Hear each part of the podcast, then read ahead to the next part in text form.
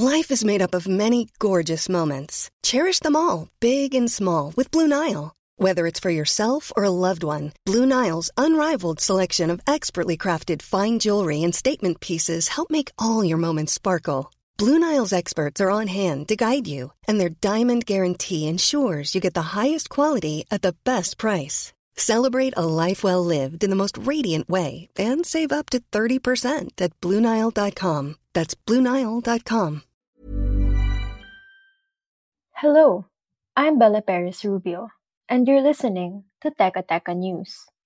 In today's episode... Very big problem. You have to be very ready with your hand camera because yeah. this action can become very fast. Yes.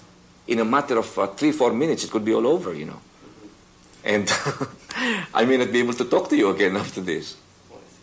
So this is the danger, the big danger. Now, uh, I am taking some precaution. I'm, I have my, my bulletproof vest, uh, hoping that that will be some kind of a protection. But if they hit me in the head, that's, there's nothing we can do there. Last Sunday, August twenty-first, twenty twenty-two, marked the thirty-ninth anniversary of Ninoy Aquino's assassination, an official holiday observed in the Philippines since two thousand four, honoring the opposition figure whose death ushered in a bloodless revolution that successfully ousted a brutal dictator. Every year, we commemorate it. Except this year, the son of the dictator is back in Malacañang.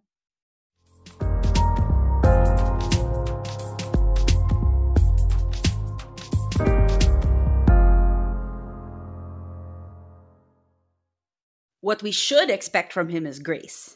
What we should expect from him is, you know, I am not my father. This is still an important historical moment. That's historian Sab Schnabel, reacting to the deafening silence from Malacañang as President Ferdinand Marcos Junior and several government agencies chose to stay quiet on the death anniversary of his father's enemy.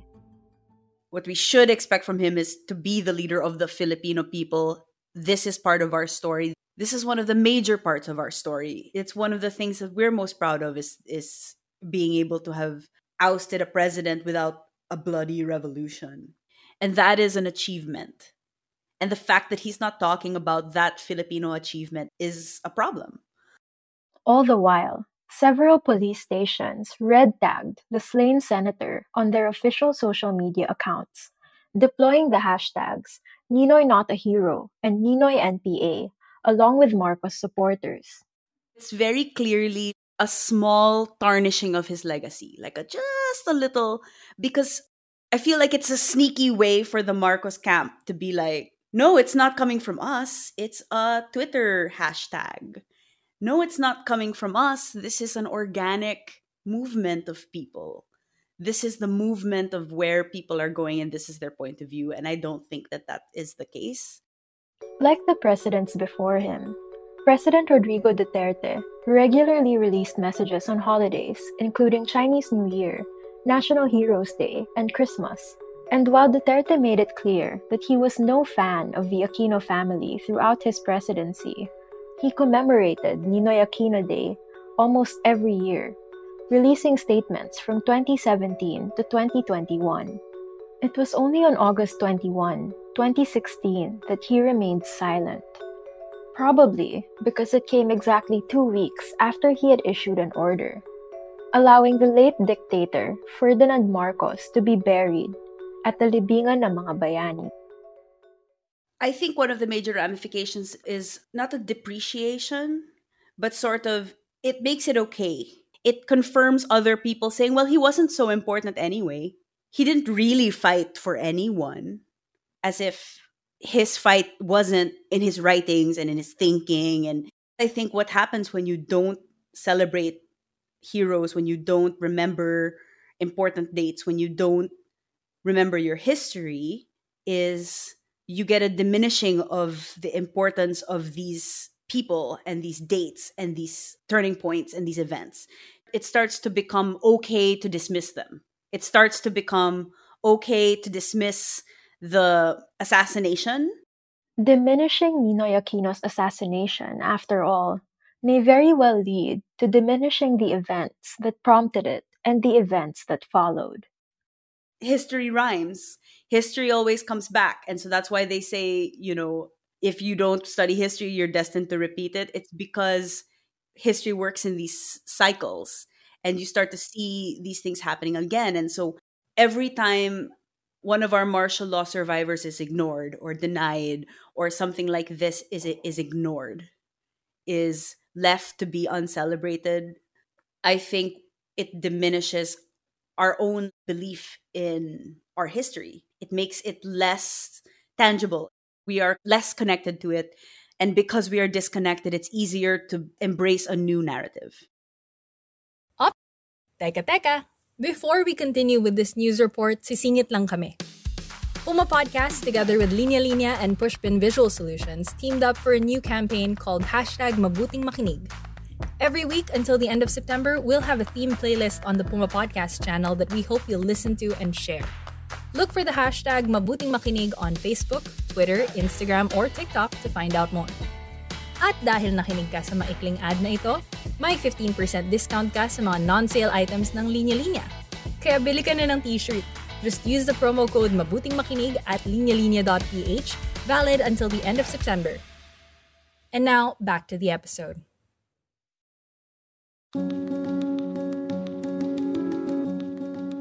A day after facing some criticism over its silence, Malacañang inadvertently acknowledged Ninoy Aquino Day by including it in a list of holidays for twenty twenty-three. Also included in the list was the anniversary of the EDSA People Power Revolution. But Sab says, a perfunctory memo simply won't do. It's a ploy. It really seems to me like a ploy to diminish the importance of Ninoy Aquino Day. This is always going to be an issue. People are always going to talk about it. They will always ask about it. Multiple times a year, President Marcos will be faced with awkward anniversaries.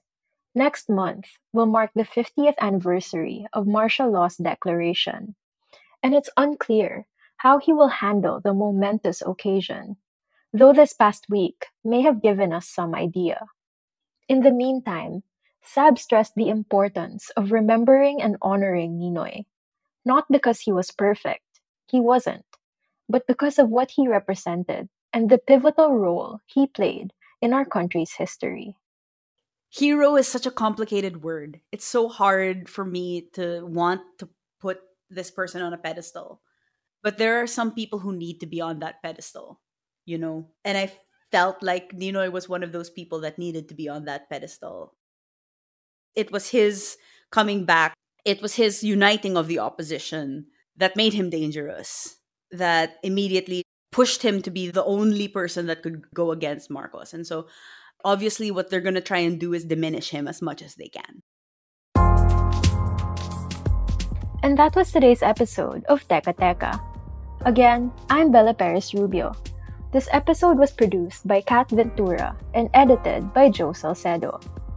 If you want to learn more about Ninoy's arduous journey back to the Philippines, check out this WhatsApp episode titled The Ninoy Aquino Spy Thriller, and learn more about the place where he spent some of his final moments in this Teka Teka episode called If This Van Could Speak. If you liked today's episode, share it with a friend or two, and don't forget to leave us a five-star rating on your podcast app. It really helps get the word out about our show. Thanks for listening.